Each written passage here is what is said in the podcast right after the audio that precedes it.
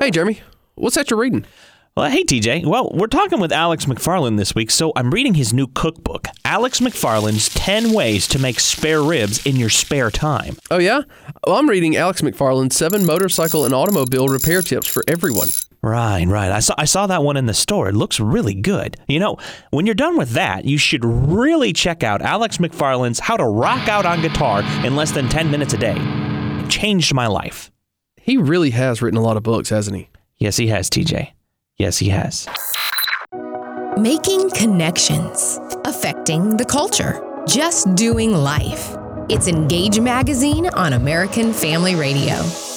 You know, Wesley, there are some things in Scripture that whenever I see we're commanded to do it, it just simply makes me uncomfortable Yep. thinking about doing it. Right? I mean, you know, there could be a couple, a bunch of different reasons for that, but the fact of the matter is, we're not called to be comfortable. We're called to be obedient. And today, uh, that's really what we're going to be talking about. We're being, we're talking today with Alex McFarland. Uh, if you have been reading EngageMagazine.net, you'll uh, no doubt recognize the name. Also, if you listen to American Family Radio, uh, you will no doubt recognize the name Alex McFarland. He is co-host of Exploring the Word with Bert Harper. He is also our resident apologist. Um, he, well, we're going to get into all the different things that you do, Alex. But first off, let's just say thanks for being here.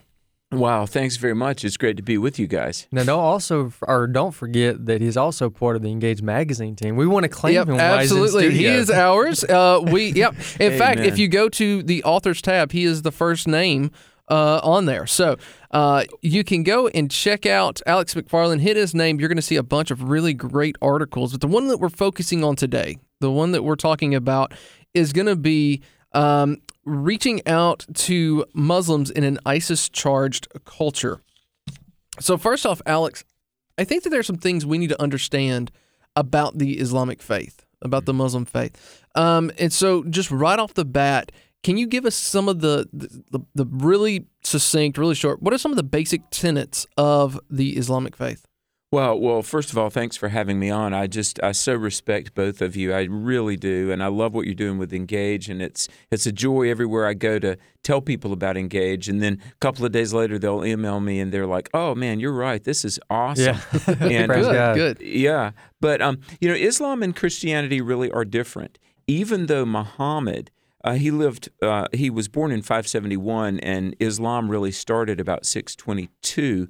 But um, he grew up part of his early life in a Catholic orphanage, and so he was exposed to Christianity. He was also raised by an uncle that was part of a group that really denied the Trinity. There had been a guy named Nestorius who was condemned as a heretic er- in the early church because he denied the Trinity. They they were very strict monotheists. They believed there was one God. Now we believe there's one God, but they deny Father, Son, Holy Spirit. So it's interesting. Muhammad goes to live with this uncle, uh, who's part of the last kind of enclave of these these Nestorians who deny Father, Son, and Holy Spirit. So um, many scholars, including Islamic historians, believe this really did influence him. He was kind of biased against the people at that Christian orphanage that threw him out when he was about 15. He may have had epilepsy, actually. Uh, some scholars believe that Muhammad may have been an epileptic, but for whatever reason, his exposure to people at this Catholic orphanage was not positive, it was negative. And so he's apparently got this bias against Christianity anyway. I'll tell you this I've got um, a, a lot of religion and history books from a long time ago. There's a book I've got from the 1920s by a man named Samuel Braden, B R A D E N. It's called The World's Great Religions. And so the reason I quote a book from 100 years ago is because I would assume that this is before political correctness and a lot of the spin. And he said, Braden, the scholar from 100 years ago, says Islam was the first religion that was started simply to be in conscious objection to Christianity. Oh wow. Now, think about that. Now, did Muhammad have visions? Uh, I, I think he did. I actually think they probably were uh, demonic visions. Uh, and even Muhammad himself feared that at one point.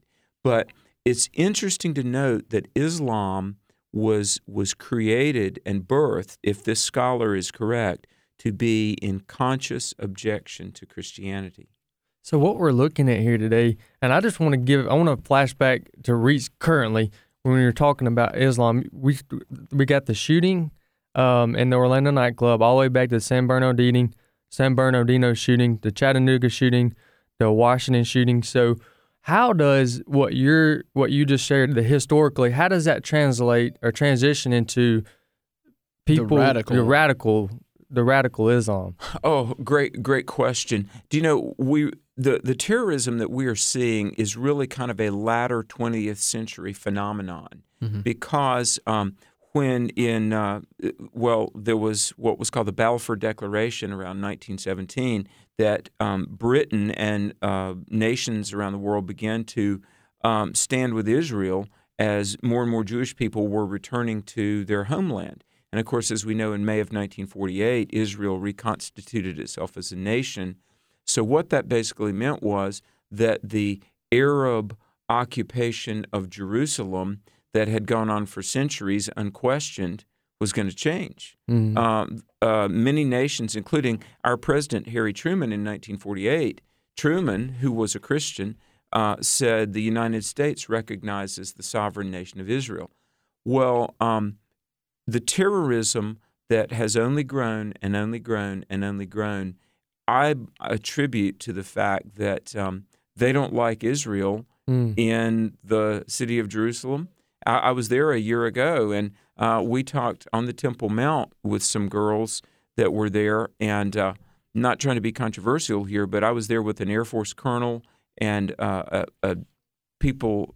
We stood there in awe as these girls on the Temple Mount were shouting that the Jews should be thrown to the bottom of the sea. Oh, Wow. So, and we actually have this on film. My point is, when I speak at American universities and they talk about um, Islam as a religion of peace, as a religion of tolerance and understanding, when you go there to um, Arab lands or to the Holy Land, uh, you just you you get a cold dose of reality. yeah. Now, I'm not saying there aren't some good, peace loving individual Sure, Muslims. There sure. are. There absolutely are. But really, this is about getting Israel out of Jerusalem and out of the land of Israel Right.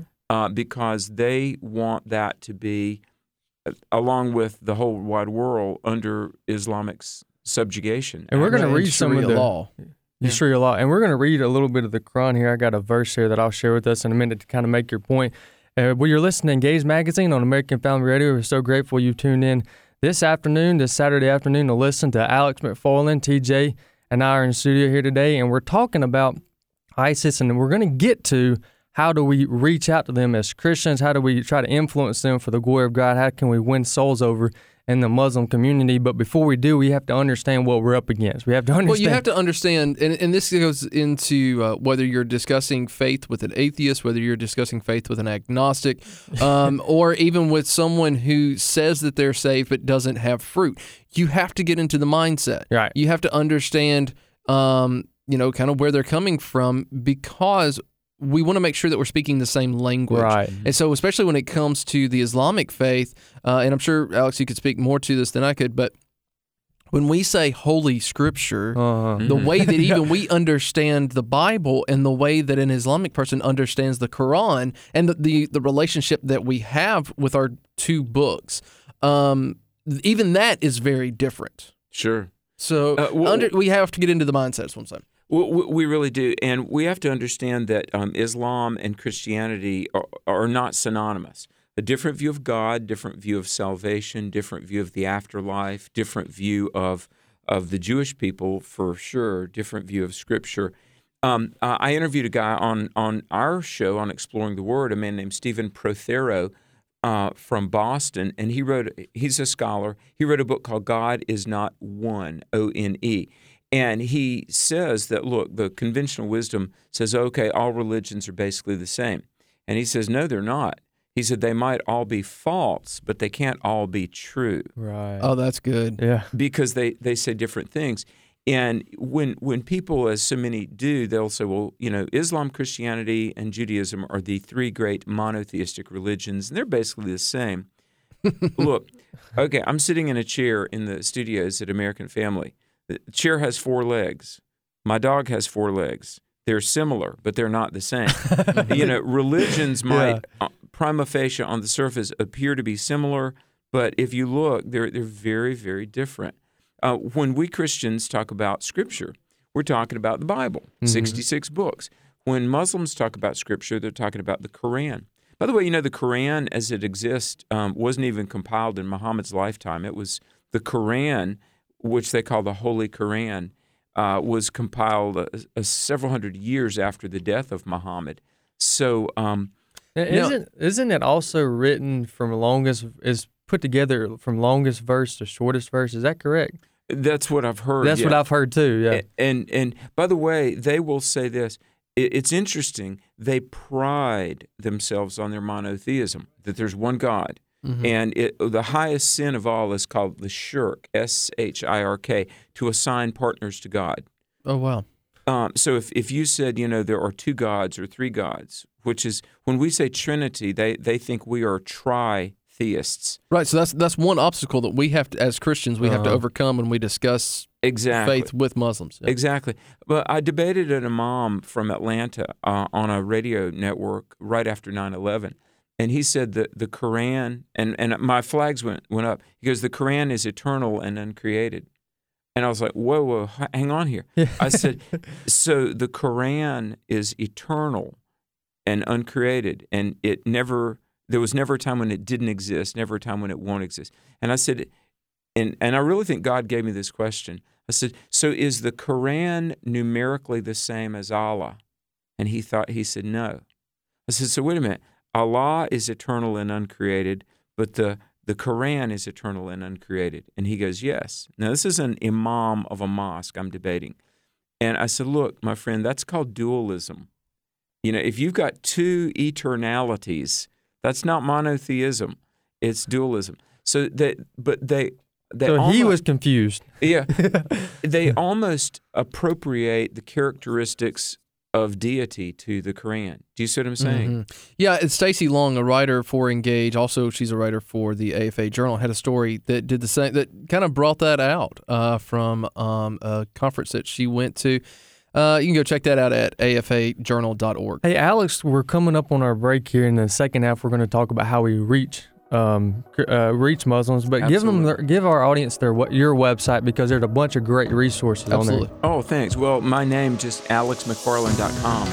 And, All uh, everything. Well, and Alex is going to come back. You now have a, a very general understanding of, of the Islamic faith. Come back next segment. We're going to talk about how we can use this knowledge to spread the gospel, grow the kingdom of God, and reach these people with the gospel.